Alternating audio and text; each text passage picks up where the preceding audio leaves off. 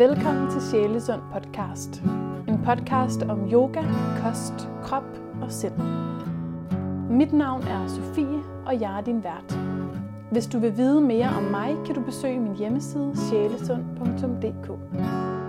Tak fordi du lytter med.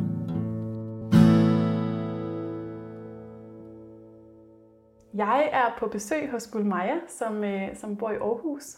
Og øh, tusind tak, Gulmaja, fordi jeg måtte komme i dag. Det er en fornøjelse, at du at være Og øh, Gulmaja, du har jo skrevet speciale i psykologi ja. om, hvordan vi øh, går fra intention til intervention i ja. klimakampen. Mm. Og øh, i dag øh, skal vi netop snakke om, hvordan meditation og spiritualitet kan få os til at tage skridtet fra intention til intervention. Mm. Og det er vist sådan ret almindeligt kendt, at mange mennesker har øh, øh, rigtig gode intentioner mm. øh, for at gøre noget i klimakampen, men når det kommer til at handle på dem, så sker det bare ikke rigtigt. Ja. Øhm, så jeg vil gerne starte med at spørge dig, hvorfor arbejdet med menneskets psyke og menneskets sind er vigtigt, øh, et vigtigt element i klimakampen. Mm. Altså det er der rigtig mange forskellige årsager til, jeg mener. Øhm, først og fremmest så kan man sige, at vores tænkning, vores beslutninger, vores værdier, adfærd, det udspringer jo primært fra vores sind eller fra vores psyke. Øhm, og selvom en løsning af krisen selvfølgelig også kræver omfattende politiske, strukturelle, økonomiske omstillinger, så i gang sættes og løses de jo ikke, medmindre vi har indstillet os på det, hvis vi besluttede os for faktisk at gøre noget ved det. Det vi ved, det er, at klimavenlige tiltag, de er både et resultat af menneskers beslutningsprocesser, men de er jo også afhængige af menneskers adfærd for at blive succesfulde. Så hvis vi skal løse krisen og skabe et nyt og et bedre verdenssamfund sammen, tror jeg, at vi bliver nødt til at inddrage psykologiens viden om menneskers adfærd. Altså i forhold til, hvad der hæmmer, hvad der understøtter, hvad der motiverer mennesker. Fordi, som du også selv sagde, øh, der er rigtig mange, der har gode intentioner, og som gerne vil handle bæredygtigt, men de får det ikke gjort. Der er et eller andet, der forhindrer dem.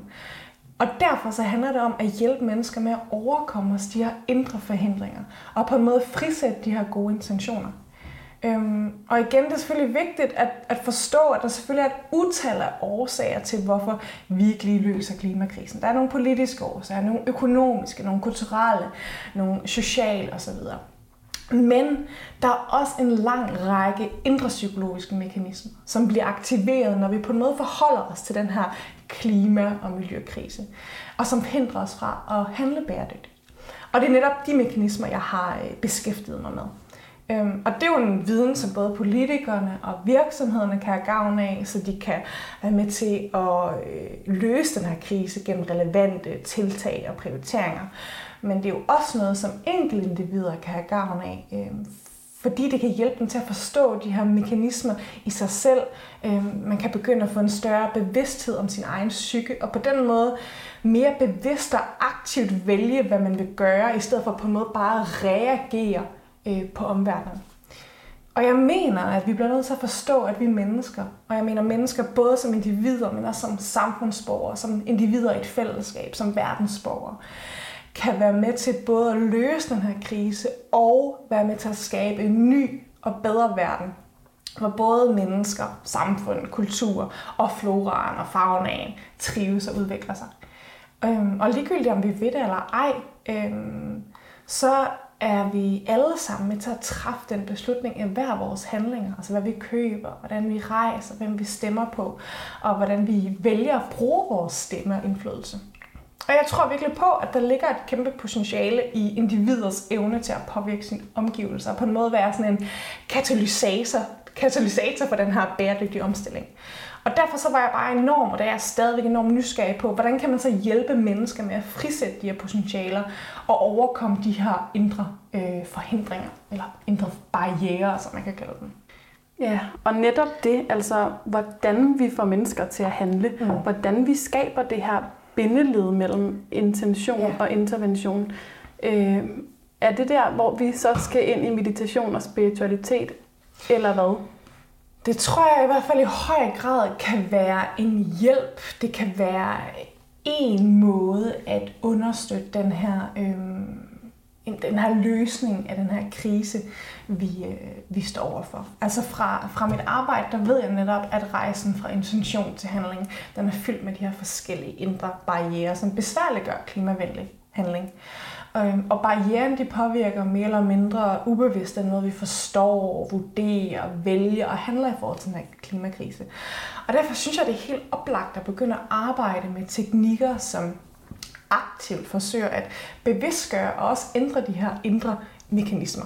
Øhm, og dels også arbejde mod at styrke nogle af de kvaliteter, som man kunne sige er essentielle for at hjælpe den bæredygtige omstilling på vej. Og her mener jeg netop, det er i hvert fald det, jeg har erfaring med, at der er flere forskellige meditative praksiser, opmærksomhed eller teknikker, som, som kan være en hjælp. Øhm, jeg kan prøve at nævne nogle, nogle mm. eksempler Gerne. på nogle tilgange eller, eller nogle teknikker, som jeg i hvert fald har brugt i mit arbejde. Øhm, og først og fremmest, så, så kunne man sige, at den kontemplative, den kontemplative praksis... Øhm, og hvad er det? Kan hjælpe os. Jamen, kontemplation eller kontemplativ praksis handler måske lidt for simpelt sagt om at optræne evnen til at tænke over det at tænke. Evnen til nærværende opmærksomt at være vidne til det, man føler, tænker, mærker og gør. Og netop fordi størstedelen af de her mekanismer er ubevidste, så er det jo kritisk, at vi begynder at få en større opmærksomhed og bevidsthed omkring dem. Fordi først før vi bliver opmærksom på de her psykologiske mekanismer, som forhindrer vores gode intentioner øh, for at komme til udtryk, kan man øh, aktivt vælge at handle anderledes. Og det springende punkt er selvfølgelig, at vi formår så at tage de indsigter og opmærksomheder, som vi også gør i den kontemplative praksis, om det er på puden, eller om det er i kirken, eller øh, om det er i yogasalen, øh, med videre ud i verden. Så det kunne ligesom være et aspekt. Det, som også er rigtig vigtigt, i, i den her meditative praksis, det er at begynde at kultivere accept som sådan en kerneindstilling. Og med accept, der mener jeg det at ture at se realiteterne i øjnene, at anerkende også sin egen modstand mod den her forandring, som vi går imod. Og på den måde mere åbent og ærligt tage imod de her kendskærninger. Og accept, det handler altså ikke om en eller anden passiv øh, opgivelse Øhm, men accept det derimod en tilstand, hvor intet bliver gemt væk. Der er ikke noget, der bliver bagatelliseret. Der er ikke noget, der bliver benægtet. Men alt får lov til at være der præcis som det er. Både øh, modstanden og opgivelsen, vreden, sorgen, men også håbet og glæden og mulighederne. Øhm, så man tillader på en måde det hele at være til stede. Men man bliver ikke opslugt af det. Man bliver ikke et med det. Man identificerer sig ikke med det. Øhm, og ved at praktisere den her accept og derved se situationen direkte i øjnene, så kan det måske også blive lidt tydeligere, hvad man selv kan gøre. Og samtidig, hvad man måske heller ikke har magt til direkte at ændre, men man derfor må understøtte, nogle andre gør. Øhm, og ved ikke at blive opslugt af det, man så mærker og tænker, øhm, og samtidig få øjnene op for ens egne handlemuligheder, kan det måske også være med til at forebygge, at man bliver overvældet af den her angst eller depression, som jo hæmmer rigtig mange, øhm, der forholder sig til den her klimakrise, fordi det bliver så overvældet, og vi bliver så identificeret øh, eller opslugt af det. Øhm, man kunne også snakke om, at, at på en måde helt basal mindfulness-træning, som står til, at alle jo kender til, det er jo en træning i ikke at identificere sig med sine behov og sine impulser. Det er igen at give dem lov til at opstå, at være der, men uden at forstørre dem, uden at dyrke dem, uden at vurdere dem, eller sige ja eller nej til dem. Øhm, og i stedet så arbejder man jo i den her mindfulness-praksis på en måde med at give frivilligt afkald på dem det øjeblik, de opstår. Så jeg ser, at de opstår den her tanke eller det her behov, og jeg lader den passere igen, som en sky på himlen, der forsvinder, eller en, en fugl, der flyver. Øhm, og i rigtig mange spirituelle traditioner, der har man jo arbejdet med det her frivillige afkald, som en måde på en måde at skærpe opmærksomheden mod noget, der er større end en selv. Øhm, frigøre sig for de her ret stærke ego-behov, øhm, og ikke lade sig distrahere af de her flygtige lyster, idéer og impulser, som jo konstant opstår i vores sind. Øhm, og ved ikke hele tiden at give af, at afgive energien eller aflade energien, altså både sådan økonomisk for eksempel ved ikke at købe noget, eller tidsmæssigt ved ikke at se YouTube, eller mentalt ved ikke at forsvinde i dagdrømmen, så vil man i stedet for på en måde kunne opbygge og kunne akkumulere den her uforløste energi. Øhm, og når det gøres med et nærvær, så bliver det også muligt at skabe en form for distance til sine lyster og impulser, og begynde at vurdere dem øh, bevidst i lyset af ens etiske værdi eller ens dybere intentioner. Og derved så kan man få mulighed for mere aktivt, mere bevidst at vælge, hvad vil jeg reagere på, hvad vil jeg bruge min energi på, hvad vil jeg bruge min tid på. Øhm, og på den måde kan man jo undgå på en måde, øh, måske lidt karikeret, men også ikke at blive en slave af de her lyster, men i stedet for at blive mere fri. Så på en måde så handler det om at opbygge sådan en, hvad man kunne kalde en psykologisk fleksibilitet, øh, i stedet for bare at handle reaktivt. Og samtidig så ser jeg også det her personlige, frivillige afkald, som hvad man kunne kalde en kollektiv videregivelse. Fordi hver gang, at at jeg giver afkald på et begær, eller et ego-behov, eller en eller anden ting, som jeg måske gerne vil have, så er det også en måde, at jeg på en måde værner om kloden og de ressourcer, som vi deler, i stedet for at tage fra fællesskabet.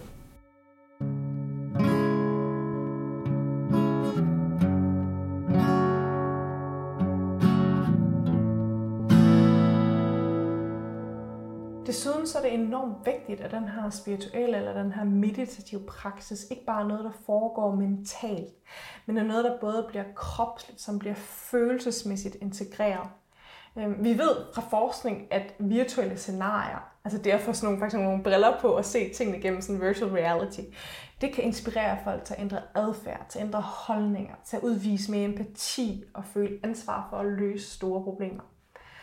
Blandt andet fordi, at den viden, som man måske så har forstået øh, mentalt, også bliver mere følelsesmæssigt, mere kropsligt følt og integreret i en. Det er på en måde sådan, det hele menneske, der kommer med i den her realisation. Og i mange øh, spirituelle traditioner, der har man faktisk arbejdet med det, sådan, man kalder visualiseringer, som på en måde sådan er indre forestillingsbilleder. Altså man får, bygger et indre forestillingsbillede op. Øhm, og det kunne man på en måde bare kalde, altså det er jo sådan selvskabte indre virtuelle scenarier på en måde. Øhm, og i arbejdet med den her indre omstilling, altså netop med at øh, få handlet på ens værdier, at understøtte den her bæredygtige omstilling af samfundet. Øhm, så er det oplagt også for eksempel at arbejde med visualisering af kloden set udefra, eller visualiseringer, som på en måde understreger vores forbundenhed med dyrene, med træerne, med menneskerne på kloden. Øhm, som netop de her visualiseringer, som kan være med til at skærpe en fornemmelse af, at vi jo også er ét, og at alt hænger sammen. Altså, det kunne for eksempel bare være, at begynde at forstå den konstante cirkulation, der sker mellem mig og al floraen. Altså at den ild, jeg indånder, den har træerne og tangen og planterne øhm, skabt ved at omdanne øh, kuldioxiden, de er optaget øh, gennem fotosyntesen til ilt, og så indånder jeg ilten, og den beriger min krop, og så udånder jeg koldioxid, og den optager det og omdanner til ilt igen.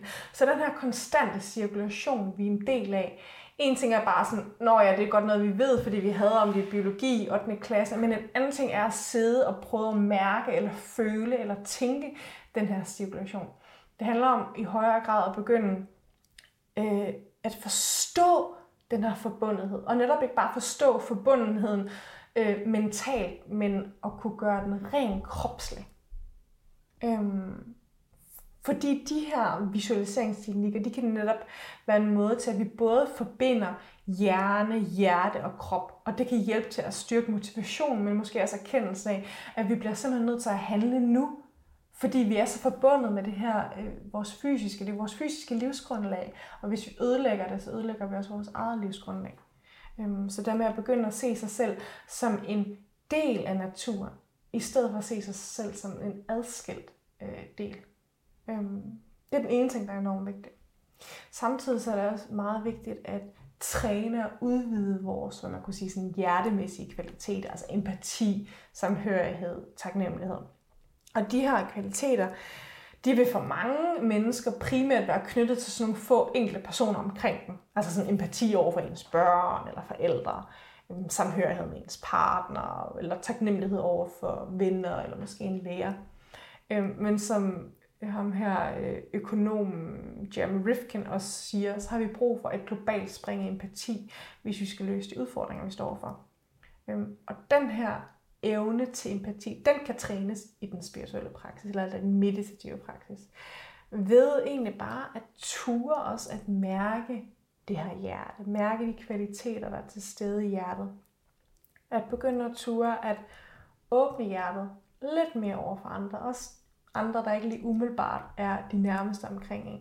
Og hele tiden lægge vægten på den her øh, udadgående strøm af empati, af samhørighed og taknemmelighed. I stedet for hele tiden opmærksomhed på, hvad får jeg? Bliver jeg set? Bliver jeg elsket? Er der nogen, der føler taknemmelighed over for mig?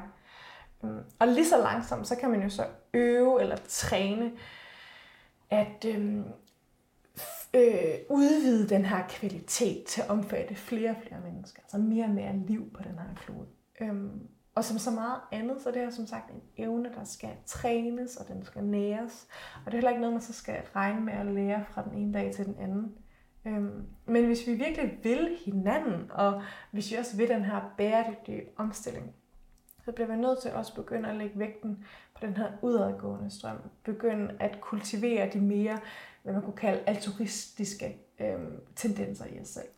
Øhm, og det handler selvfølgelig om ikke bare at mærke det ens egen praksis, altså når man øhm, sidder og mediterer, eller man er i kirken, eller noget andet. Men øhm, som mange spirituelle traditioner har lagt vægt på, bliver man nødt til at føre det ud faktisk i livet som næstekærlighed, eller medfølelse, eller videregivelse. Så det er ikke bare noget, der foregår isoleret på puden, men det er noget, der kommer til udtryk i mødet med mennesker med kloden.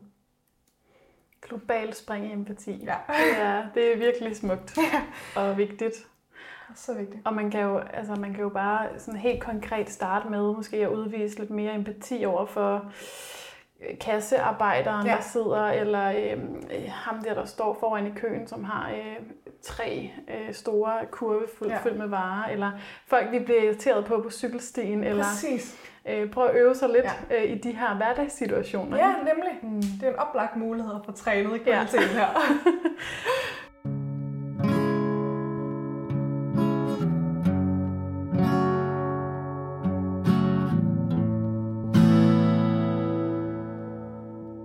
Og nu er du meget inde på, at vi skal ligesom væk fra at have nogle meget materialistiske værdier, og til at snakke om nogle værdier, som er større end en selv, som handler om måske kærlighed eller univers, noget mere universelt. Mm. Øhm, jamen, så vil vi ligesom også forbruge mindre, og det er jo, det er jo selvfølgelig til gavn for kloden og til gavn for klimaet. Mm. Men vi ved jo godt, at vi skal handle anderledes mm. for at, at komme i mål med det her. Men folk, tror jeg, handler ikke, fordi de ikke ser noget payoff. Så de, de har ligesom brug for måske at se, okay, når jeg gør det her, eller når mm. jeg fravælger det her forbrug, ja. øh, så vil jeg ligesom se, at det kommer mig til gavn, ja. eller kommer kloden til gavn. Og det tror jeg, mange er frustreret over, at, ja. Ja, at de ikke ser det her payoff. Det forstår jeg godt. Øhm, og jeg tror, du er helt ret i, at vi har en tendens til lidt at kigge på de her ydre, umiddelbare payoffs med rigtig meget af den adfærd, vi gør. Altså, hvad sparer jeg? Hvad får jeg ud af det? Øhm, hvordan kan jeg tage mig ud, hvis jeg gør det her? Øhm, og så videre. Men på en måde så glemmer vi lidt, hvad man kunne kalde sådan de indre payoffs. Øhm, altså for det første så glemmer vi, at vi faktisk slet ikke bliver så lykkelige af materielle ting, som vi går og tror. Altså vi ved, at Danmarks bruttonationalprodukt det er øh, fordoblet siden starten af 1970'erne. Men vores trivsel er i samme periode kun steget marginalt. Så kan man med, at vi tror, at jo rigere vi bliver, jo flere ressourcer vi har øh, til rådighed som enkeltindivider, jo, jo gladere bliver vi. Men det er faktisk ikke realiteterne. Det er noget, vi, vi i høj grad går og bilder os selv ind. Og desuden så glemmer vi også, at det at dyrke, hvad man kunne kalde nogle indre værdier, netop det du også lidt var inde på, noget som fællesskab og de nære relationer og selvaccept, det er faktisk forbundet med højere trivsel. Hvorimod en dyrkelse af det, man kunne kalde ydre øh, værdier, sådan noget som popularitet, udseende, finansiel succes, det er ikke forbundet med særlig høj grad af trivsel. Og vi, vi ved også, at der er sådan nogle ret interessante studier, jeg har dykket ned i, der faktisk er nogle værdier, der også giver en større følelse eller oplevelse af meningsfuldhed. Og det man kunne kalde selvtranscenderende eller selvtilsidesættende øh, værdier, det er de øh, værdier, der giver den allerstørste oplevelse af meningsdybde eller meningsfylde i ens liv.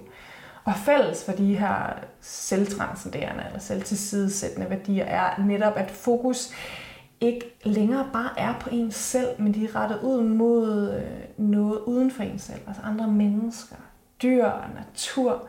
Øhm, og så et menneske, der i højere grad lever i tråd med de her værdier, vil forsøge at hæve sig over sine egne umiddelbare behov, og i stedet for handle efter noget, som er øh, bedst for fællesskabet, som er bedst for kloden. Øhm, så der er faktisk masser af, hvad man kunne sige, indre payoffs ved bæredygtig adfærd. Men de er måske lidt usynlige, og det er i hvert fald ikke noget, vi ser eller mærker, før vi går i gang.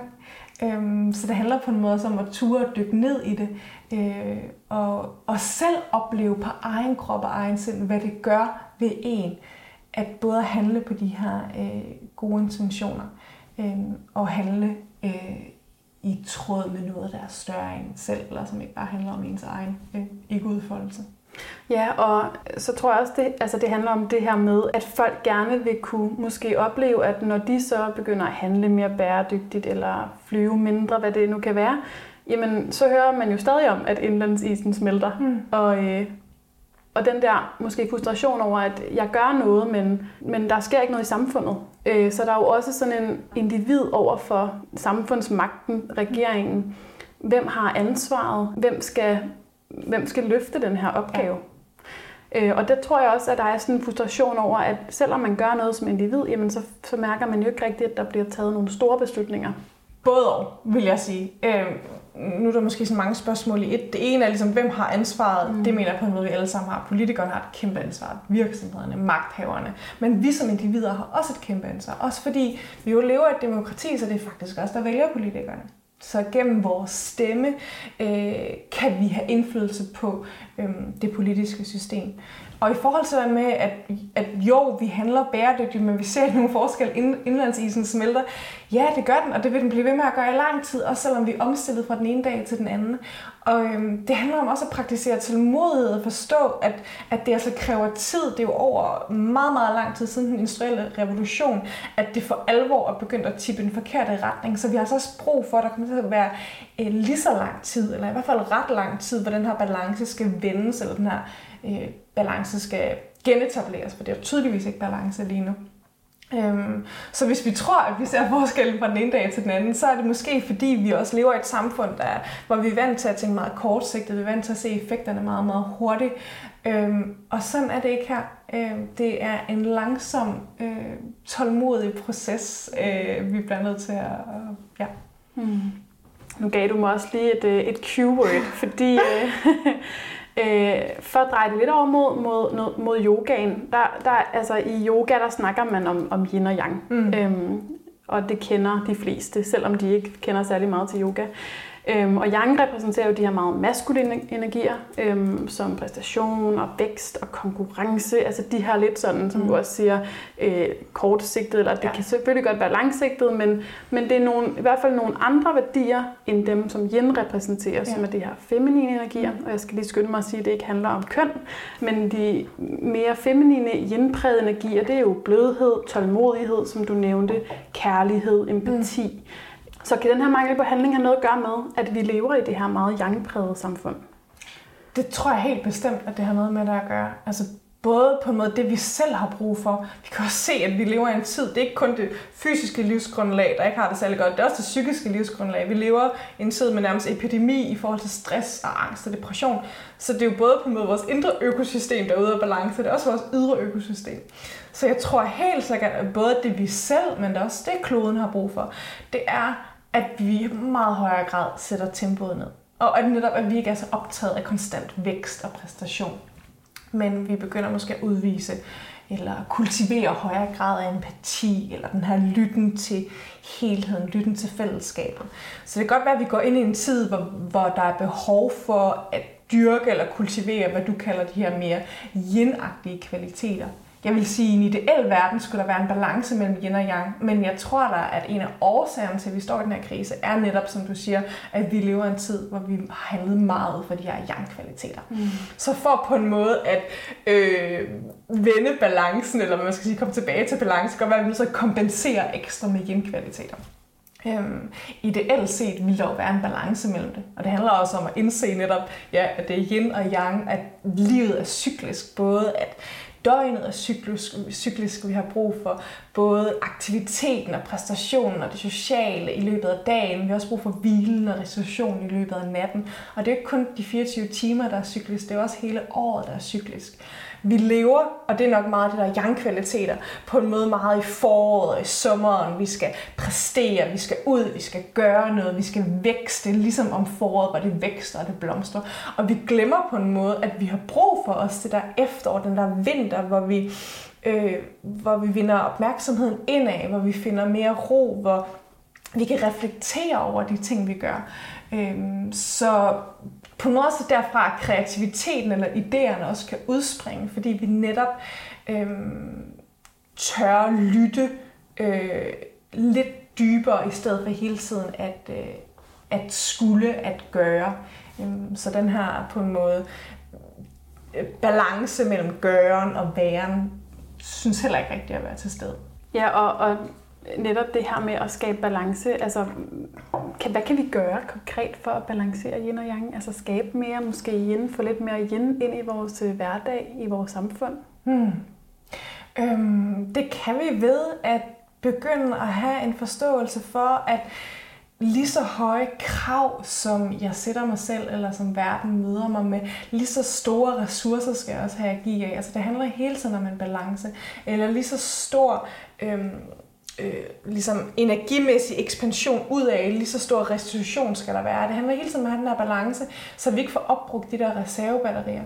Øhm, og tage sig tid i løbet af dagen til at dyrke de der nærende, de restituerende aktiviteter. Og det er jo forskelligt fra folk til folk, hvad det er. For nogle er det yoga, for andre er det at sidde og hækle, øh, for nogle er det at gå en tur i skoven. Øhm, men og respekt for, øh, at vi bliver nødt til også at have de der på en måde oaser i løbet af dagen og i løbet af vores liv, hvor vi sætter tempoet ned, øh, fordi vi lever i et samfund, der er ekstremt fokuseret på netop på præstation og på vækst. Så det er meget svært på arbejdspladsen i hvert fald at dyrke nogle af de her lidt mere yin-kvaliteter. Kunne man håbe, at vi lige så langsomt kunne komme ind, men derfor bliver vi nødt til så måske i højere grad at få det ind selv øh, i vores liv. Og øh, lad os nu antage, at øh, en meditationspraksis rent faktisk vil ændre folks adfærd. Som jeg ser det, så er det nok den største udfordring også kvæg det, det her meget yangpræget samfund, mm. vi lever i, faktisk at få folk til at meditere. Ja. Hvad, så altså, er det egentlig ikke den første, den første udfordring? Helt sikkert. Jeg har oplevet så mange, der siger sådan, at jeg har ikke tid til at meditere. Nå, men ja. så har du virkelig brug for det. ja. øhm, og jeg tror, for at få folk i gang, og det er på en måde måske ærgerligt, men, men det er også, vi må også nødt til at forstå, hvordan folk tænker, og hvordan folk handler efter. Jeg tror, øh, det der kan være en hjælp for mange til at komme i gang, det er måske at fokusere lidt på sådan nogle lidt nyttige sidegevinster, øh, som der er ved at meditere. Altså for eksempel at meditation er med til at sænke vores stressniveau, at det styrker vores immunforsvar, at blodtrykket falder, at øh, dopamin bliver frigivet, altså det her belønningshormon. Øhm, at det styrker vores koncentrationsevne, og vores nattesøvn bliver bedre, vores arbejdshukommelse bliver bedre. Øhm, og netop også, det kan styrke empati, det kan styrke vores evne til impulskontrol. Så det har alle de her mega positive sidegevinster, eller hvad man skal kalde positive bivirkninger. Og på en måde, så tror jeg, at det, det er den vej igennem, hvor mange folk bliver hooked på en måde på det. Øhm, så det kan være den ene. Øh, og det andet er også bare, at man måske bliver nødt til at bare prøve det af og mærke det selv. En ting er, at videnskaben, vi ved, at det er nogle af de effekter, det har, men man må prøve det af. Og ikke bare én gang, men, men flere gange. Øh, nu er jeg så heldig at arbejde som, som psykolog i Horsens Kommune, og vi har et, et faktisk et virkelig godt forløb for folk, der er sygemeldte med stress, angst og depression. Og vi har blandt andet mindfulness og afspænding og meget andet.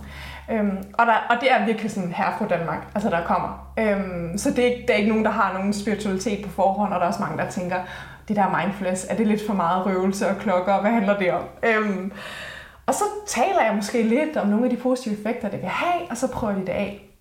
Og nogle gange, de første to gange, synes de, det er lidt udfordrende.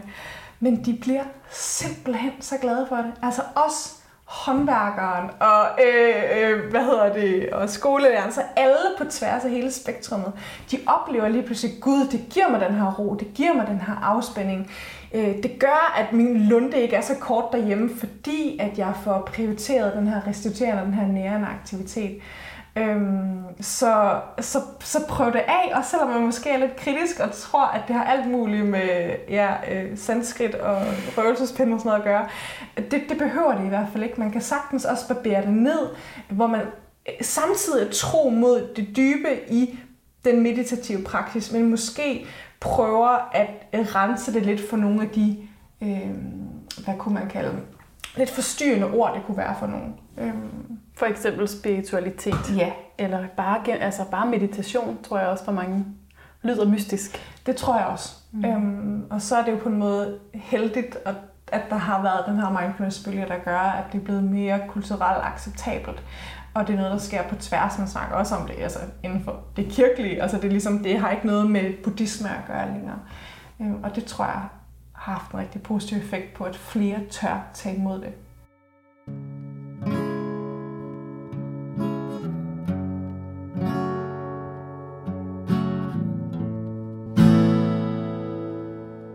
Er der ikke også et strukturelt problem i, at øh, den måde, vi har indrettet vores samfund på, at folk bare ikke har tid og overskud til for eksempel at prioritere øh, noget, mange måske finder lidt unyttigt, altså en meditationspraksis.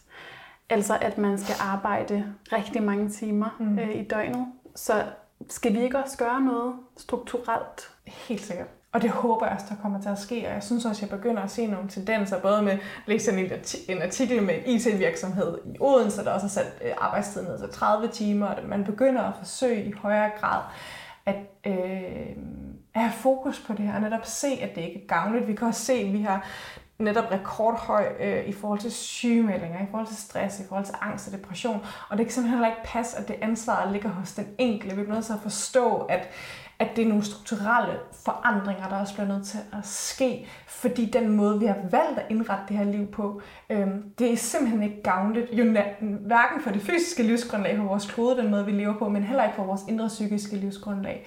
Så jeg håber, at der snart øh, kommer nogle politikere, der tager det her lidt mere seriøst. Øhm, både i forhold til, og det er jo ikke kun folk, der arbejder, der er stressede, det er børn, der er stressede, det er folkeskoleelever, det er gymnasieelever, øhm, og, og det er jo mega alvorligt. Det ender med jo, jeg tror det er 2030, der har vi flere, øh, der er depression den mest gængse øh, sygdom, altså overskygger alle andre fysiske relaterede sygdomme. Øhm, og det her, det kan vi faktisk gøre noget ved i virkelig høj grad. Så derfor synes jeg også, det er tragisk på en måde, at der ikke er flere politikere, der, øh, der prioriterer det. Øhm, og for mig at se, så vil det netop også være fantastisk, at hvis man arbejder med de her kriser samtidig, altså forstår, at det ikke er en klimakrise en ting, og en miljøkrise en ting, og en stresskrise en anden ting, men det hele hænger sammen, så begynder at forstå det som et system, øhm, og virkelig begynder at gå mod nogle mere levedygtige løsninger. Altså bæredygtighed handler jo ikke bare om, øh, at vi ikke tager flere ressourcer, end vi har. Bæredygtighed handler også om et bæredygtigt liv. Altså den måde, jeg lever på, kan jeg fortsætte på den måde resten af livet? Har jeg respekt for, at jeg ikke øh, overstiger de krav, jeg møder med de ressourcer, jeg har til rådighed? Øhm, du i dit speciale, ja. som jeg jo har været så heldig at, øh, at læse lidt af, øh, der snakker du om noget, der hedder place attachment. Ja. Mm øh, som betyder, at man i højere grad vil hjælpe et sted, man føler sig tilknyttet til, mm. end hvis man nu ikke var ikke havde mødt det sted. Øhm, så selvom det at flyve, det ved alle, det er en kæmpe klimasønder, øhm, så det at mennesker ligesom rejser ud i verden, øh, ser at hvordan det står til derude, øhm, altså særligt de steder selvfølgelig, hvor, mm. hvor klimakrisen virkelig har ramt, ja Øhm, kan det så ikke øge det her fænomen place attachment, at man ser, hvor slemt det står til, og dermed potentielt kan blive en bedre klimaborger? Måske, eller både og. Altså jeg ved ikke, sådan, det kan godt være, at der er nogle studier, der viser det. Det har jeg ikke... Øh, det, det ved jeg ikke. Men, men hvis jeg tænker øh, over det, så er jeg ikke i tvivl om selvfølgelig, at det at opleve andre lande, kultur og folkeslag, det kan være med til at udvide ens empati over for dem, øh, ens medfølelse med andre mennesker. Og det kan helt sikkert også måske betyde, at man føler en større værdsættelse eller omsorg for nogle naturmæssige steder. Men samtidig så skal der også rigtig meget til, før at vi bliver så knyttet til et sted, altså på den anden side af jordkloden, før det har meget stor indflydelse på vores adfærd. Altså i forhold til der place... Øhm, attachment. Ja, attachment. I forhold til der place attachment, så skal der meget til, før at det bliver, vi får så stærke følelser over for et sted, at det kan have så stor indflydelse på vores adfærd. Så måske, øh, og, øh, eller, ja, jeg ved det faktisk ikke. Har du selv oplevet det? Jeg har i hvert fald oplevet, at øh, det at øh, opleve andre og kultur, andre folkeslag, øh, helt ind under huden. Altså ikke det der med øh, at rejse charter, hvor man bare omgivet andre vestlige turister, men komme helt ud i landsbyerne og prøve at få en dialog og en, øh, en forbindelse med de mennesker, og prøve at forstå, hvordan de ser verden, hvordan de lever i verden, deres altså, verdensopfattelse. Øh, det synes jeg kan styrke ens øh, ja, empati eller forståelse øh, Øh, for dem, og helt sikkert også en omsorg øh, for at ville hjælpe dem i forhold til de kriser, de står i. Så jo, øh, det, det tror jeg. Jeg tror, det kan have et potentiale øh, for at have de effekter. Vi ved bare også, at, at det er virkelig udfordrende med, at vi oplever så stor distance til klimaforandringerne.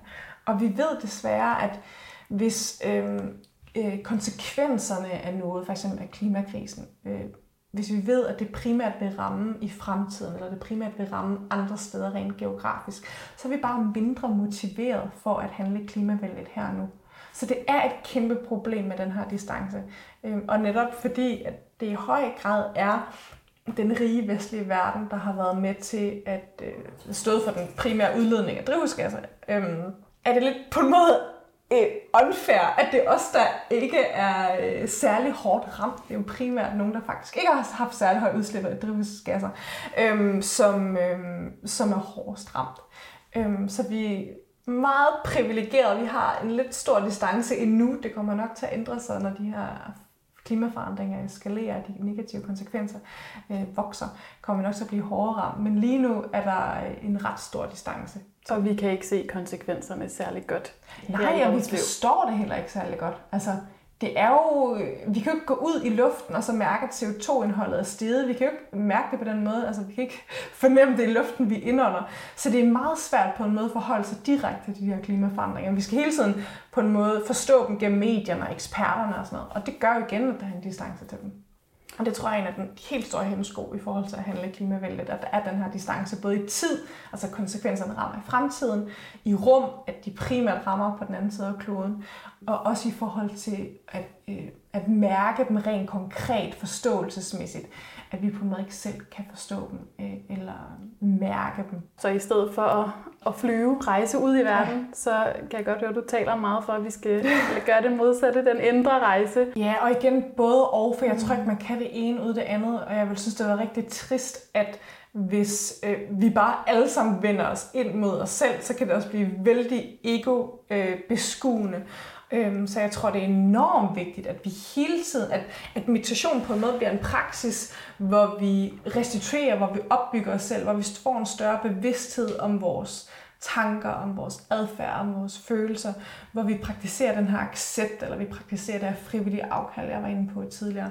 Men det handler jo hele tiden om, kan den her praksis være et springbræt til, hvordan jeg faktisk er ude i verden? Altså, jeg tænker ikke, at en praksis har særlig meget værdi, hvis vi ikke også handler øh, på en anden måde ude i tilværelsen. Øhm, en ting er at sidde på puden og føle sig forbundet med alt levende. Det er jo rigtig fint, og det kan også føles rigtig dejligt. Men hvis vi ikke handler på den forbundethed, eller hvis vi ikke handler med medfølelse og empati over for de mennesker, vi møder, så er den måske alligevel ikke gået så dybt, den der praksis.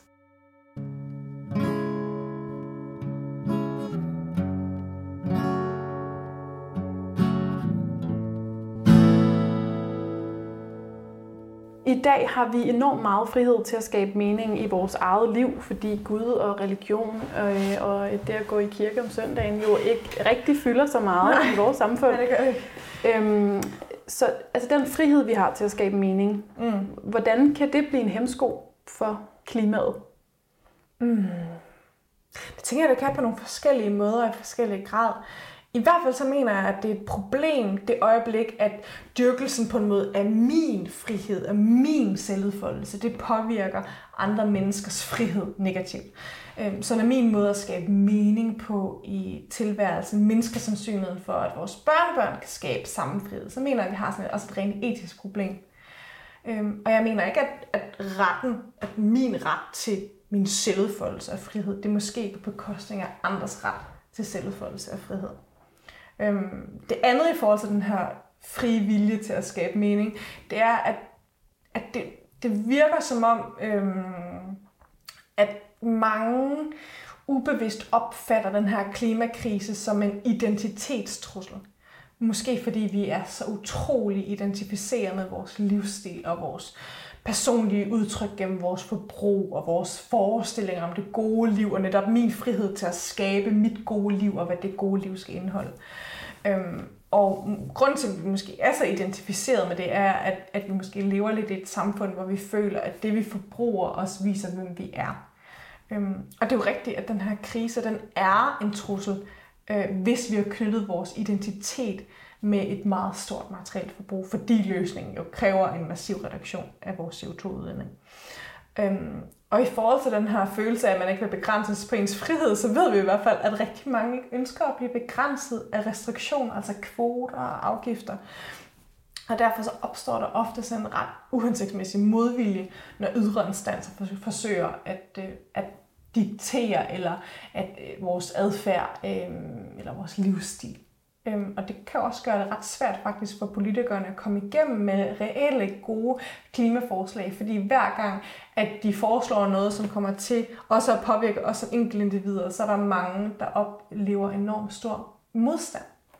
Øhm, så det er sådan lidt, øh, lidt problematisk, at, at det der med, at vi har sat vores egen frihed, eller mange af os, der har, øh, som det højeste, øh, i stedet for at sætte frihed som det højeste. Og så vil det jo være frihed for alle, og ikke kun dem, der lever nu, men også dem, der lever om 100 år. Det jeg oplever rigtig tit med mine klienter, når jeg arbejder med værdier, og hvad er det egentlig, der er vigtigt for dig? Hvad er, hvad er dine kerneværdier? De aner det ikke. De er simpelthen ikke, de er simpelthen ikke reflekteret over det. Øhm, så det er nogen, der bare på en måde ubevidst ligger et eller andet sted og påvirker den måde, de handler på. Øhm, den måde, de ser verden på den måde, de, de tænker om andre mennesker. Men det er ikke noget, de sådan rigtig aktivt har forholdt sig til. Øhm, så det er ret interessant, den der proces, man kan gå ind i med mennesker. Man begynder lidt mere kritisk at kigge på de der værdier, man måske bare har fået med hjemmefra. Og begynder at flade, er det egentlig nogen, jeg gerne vil have med? Er det noget, der betyder noget for mig?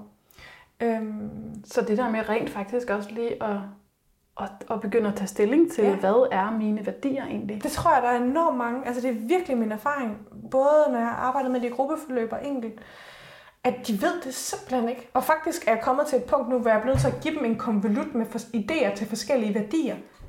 Fordi de simpelthen ikke kan komme i kontakt med det.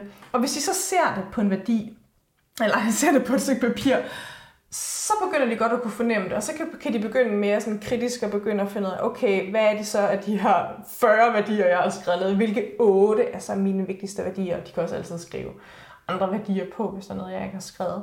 Så jeg tror i første omgang, det, der på en måde kan ændre ens værdier, det er på en måde at tale om og blive mm. udfordret. Hvorfor er det her vigtigt? Hvad er det, der giver dig? Øhm, og, og det er jo nok en proces, der er lidt svær at gøre alene. Den kan være rigtig god at gøre med, det behøver ikke være en psykolog, og så kan det bare være en god ven. Det, de kan jo sagtens mm. spejle ind i de her lidt dybere ting.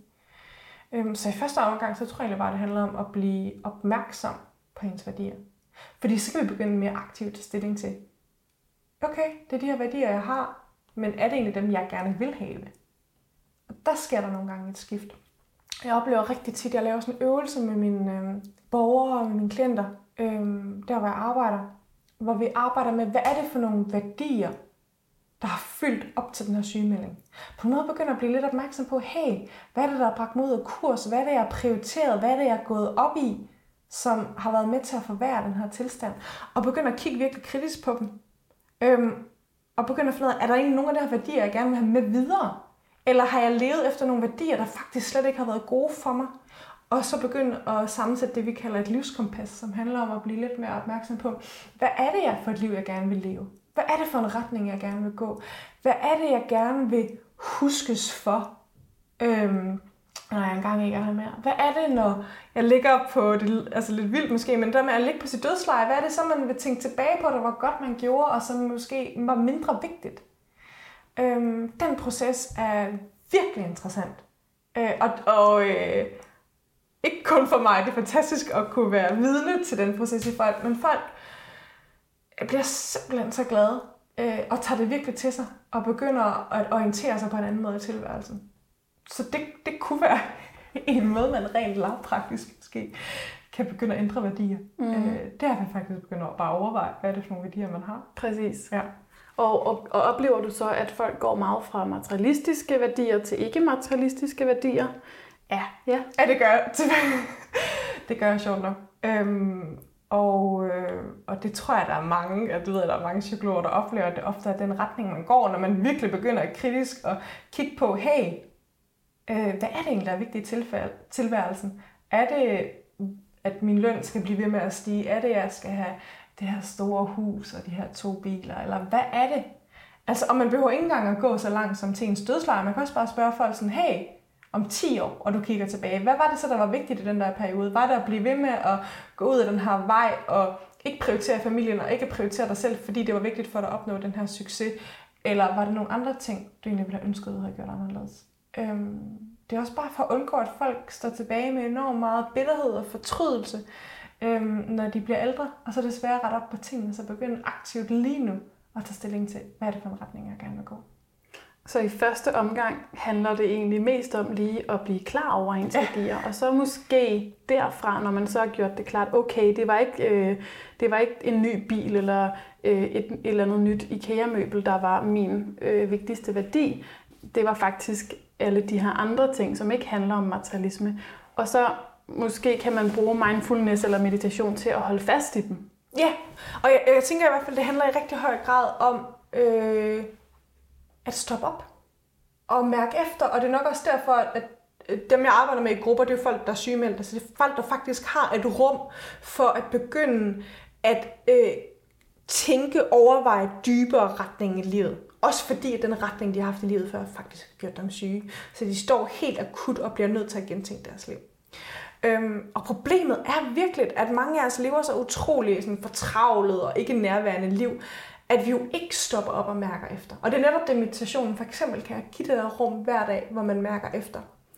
Øhm, fordi hvis vi ikke stopper op, hvis vi ikke mærker efter, så kan vi også blive ved med at bilde os selv ind, at jamen, lykken den venter efter næste forfremmelse, eller næste hus, eller næste rejse, eller næste kone, eller et eller andet. Ikke? Altså vi bliver ved med at skubbe det ud i fremtiden, så det er sådan en følelse af, at vi hele tiden er på vej, men vi tillader aldrig os selv bare at være, eller altså her. Øhm, Altså, det kræver en mærken efter en stoppen op, og jo også, at man bliver så bare prøve det af. Øhm, og det kan godt være, at man ligesom laver måske et eller andet forløbigt værdikompas, og jeg har en idé om, at det er egentlig de her elementer, jeg gerne vil have i mit liv. Og så må man jo prøve dem af og mærke efter.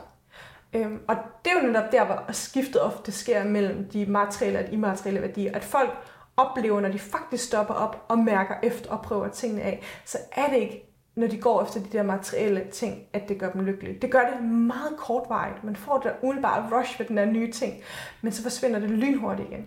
Vi ved også, at mennesker har en tendens til hele tiden at ville stræbe efter noget, øh, de føler, det mangler. Øh, det er på en måde gennem den her målstræbende adfærd, at nogle mennesker kan føle, at deres liv har et formål. Men problemet er, at med det samme, man så får opfyldt det her behov, eller man får den her ting, man ligesom har øhm, begæret, så det er meget kortvarigt, man er glad, og så lynhurtigt så erstattes det af en ny lyst til at eje noget nyt eller opleve noget andet. Så vi går sådan, det kaldes faktisk grumble theory, altså brokke-teori. Og vi er simpelthen, fordi vi konstant er utilfredse, vi er hele tiden på vej til at opnå noget nyt. Og, men vi er aldrig med det, der er. Og efter man så selvfølgelig har gjort det klart, øhm, hvad er det, der er vigtigt for mig i livet? Hvad er det, jeg mener er det meningsfulde liv? Hvad er det, jeg mener er nogle kerneværdier for mig? Så bliver man jo også nødt til at beslutte sig for at, at gøre noget ved det. Altså på en måde sådan forpligte sig på for sin egen skyld, for at leve i tråd med de her værdier. Øhm, altså ligesom når vi fastsætter alle mulige andre mål for os selv, jeg vil gerne kunne løbe maraton.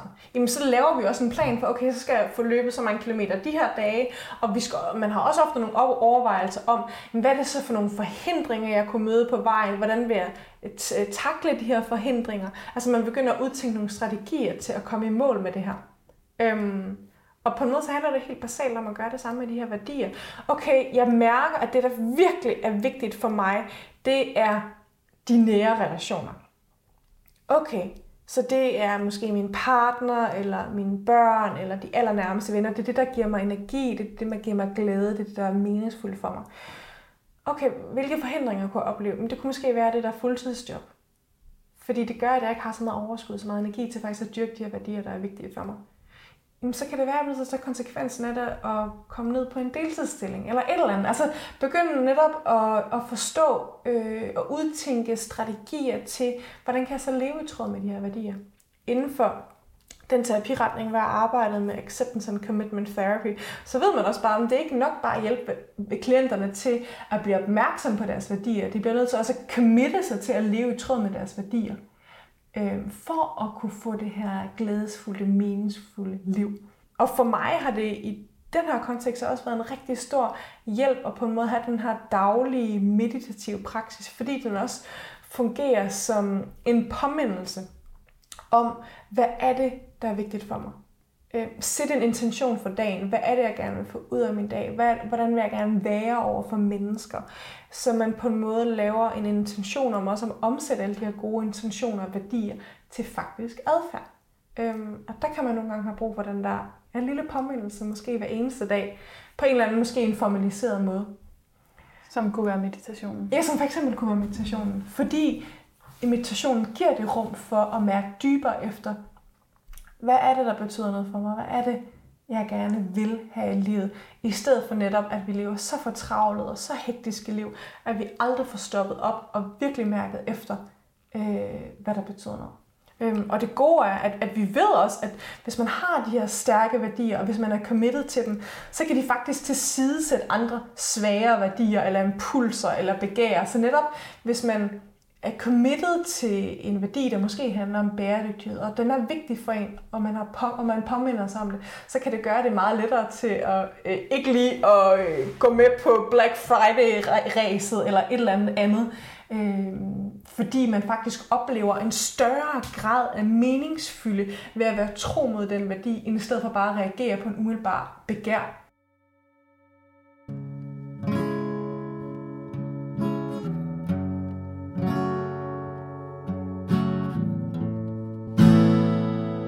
Altså, vi har jo snakket rigtig meget om det her med, øh, hvordan vi kan ændre menneskets adfærd, øh, hvordan vi kan få folk til at handle. Øh, eller ja, du har snakket om det. Øh, og fokus har jo ind, altså, indtil videre været på, hvordan meditation eller altså et arbejde med sindet kan ligesom hjælpe os til at løse klimakrisen. Mm. Kunne man også se det sådan, at altså, vi, vi har jo rigtig mange unge, som lider øh, af klimaangst, klimadepression, øh, mm. er virkelig frustreret over det, der er ved at ske. Øhm, meditationen kan vel også hjælpe os øh, i forhold til ligesom at bevare roen, håbet, altså troen på, at det, at det nok løser sig. Ja, men samtidig den også, nu kan vi være nødt til at tage fat i den der med, at det løser sig nok, den er også farlig. Fordi vi kan også komme ind i det, vi kalder ligesom en optimism bias, hvor vi tænker, det skal nok løse sig. Det er der nok nogen, der gør for mig. Øhm, og jeg tror virkelig, at håbet kommer gennem handling. Altså, øhm, vi bliver nødt til at handle for at mærke håbet og se mulighederne, se forandringerne. Det er tydeligt måske at begynde at se dem i små lokalsamfund, men bare vide, at det her det kan fungere som ringe i vandet, og det kan udvides og omfatte flere og flere mennesker. Øhm, og som jeg også var inde på i forhold til det her med accept, så tro, accept tror jeg virkelig, det kan hjælpe i forhold til ikke at blive overvældet af den her klimaangst og klimadepression. Fordi det, der jo sker der, det er, at man bliver fuldstændig identificeret med den her angst og den her frygt, og man formår ikke at skabe en lille distance. Øhm, så det handler om at ture ja at til realiteterne, og ikke at bilde sig ind, at det er bedre eller værre for den sags skyld. Men, øhm, men også at øhm, ved netop at se de her realiteter, øh, i øjnene, blive tydelig på, hvad kan jeg som enkeltindivid gøre? Hvad kan jeg som enkeltindivid gøre i forhold til mit eget forbrug? Hvad kan jeg som enkeltindivid gøre i det samfund eller den, det fællesskab, jeg er en del af? Hvordan kan jeg øh, altså gennem forskellige områder eller arenaer kan jeg påvirke forskelligt? Øhm, og det tror jeg kan betyde, at man netop ikke bliver overvældet af den her angst og den her depression, øhm, som det ellers kan trigge øh, fordi det bliver tydeligere, hvad er mine egne handlemuligheder, og hvad har jeg så heller ikke råderum, eller hvad har jeg ikke mulighed for at gøre, så hvad kan jeg hjælpe på vej til, at andre kan gøre. Hvad, hvad tror du, det kræver, at ja. vi begynder at interessere os for øh, ikke-materielle værdier, meditation, øh, til at vi faktisk kan gøre den forskel, der skal til? Hmm. Altså først og fremmest nødvendighed. Øhm, det er måske ikke så tydeligt endnu, men det bliver tydeligere for hvert år, der går, at den måde, vi har valgt at indrette vores liv på, med det her enormt høje materielle forbrug, det kan simpelthen ikke fortsætte. Altså, vi har ikke ressourcerne til det. Øhm, så vi bliver nødt til at leve på en anden måde. Vi bliver nødt til at gentænke vores idé om det gode liv. Og det er også her, hvor krisen jo også er en gave, det er en invitation til netop at begynde at se, hvordan kan vi leve på en anden måde, der ikke kun øh, ødelægger vores fysiske livsgrundlag, og heller ikke er med til at ødelægge vores psykiske livsgrundlag, som vi var inde på i forhold til enorme mange mennesker, der er ramt af stress, angst og depression. Så hvordan kan den her øh, krise være en gave til at begynde at reorientere os? Øh, begynde at vende os mod nogle andre aktiviteter, nogle andre værdier, nogle andre praksiser. Øhm, og det, Øhm, vi mærker måske ikke så kraftigt nødvendigheden nu, den tror jeg, det pres bliver øget år for år. Øh, og man kan også se allerede nu, hvor meget, sindssygt meget, der er sket bare i forhold til dansk politik de sidste år. Så der sker virkelig noget. Der er øh, en sådan snibboldeffekten er lige så langsomt gået i gang. Det er i hvert fald det, jeg ser. Øhm, og så tror jeg også bare, som sagt, i forhold til at vække interessen øhm, hos mange, der måske ikke naturligt er vendt mod øh, de her øh, meditative teknikker, så, så kan det være, at man bliver nødt til at sælge det til dem som at fokus på de her øh, positive sidegevinster, eller hvad vi skal kalde dem. Øhm, som vi var inde på tidligere med at sænke stressniveauet og styrke immunforsvaret osv. Øhm, fordi det kan være en måde på en måde at få folk motiveret, eller det kan, folk har også brug for at forstå et rationale bag, bag en adfærd, Øh, og det kan virke dybt irrationelt at sidde på puden, og det er det også på mange måder, men der er også heldigvis nogle ret konkrete, ret rationelle ting, eller rationelle sidegevinster, eller hvad vi kalde det. Øhm, og ellers så bliver man også bare nødt til bare at, at, at prøve det af, og mærke det selv. Kan, øhm, I stedet for, at det bare er noget, man har læst om, eller noget, som andre folk fortæller en, så må man se, at det øh, noget, man kan genkende. Øhm, apropos det, jeg sagde med, at på mit job, hvor vi netop har mindfulness som, en, øh, som noget, de kan vælge til, de her stressramte. Og nogle gange kan godt være lidt kritisk over for det i starten, men, men de mærker jo fra egen krop, hvad det faktisk gør ved dem. Og de bliver simpelthen så glade for det, og er også enormt ked af det, når vi afslutter dem efter de der otte uger, fordi de endelig har fået den der fornemmelse, at de tænker, nu er det endelig i gang, den der proces. Og så vil man ikke slippe det igen, fordi man begynder at mærke de her positive effekter.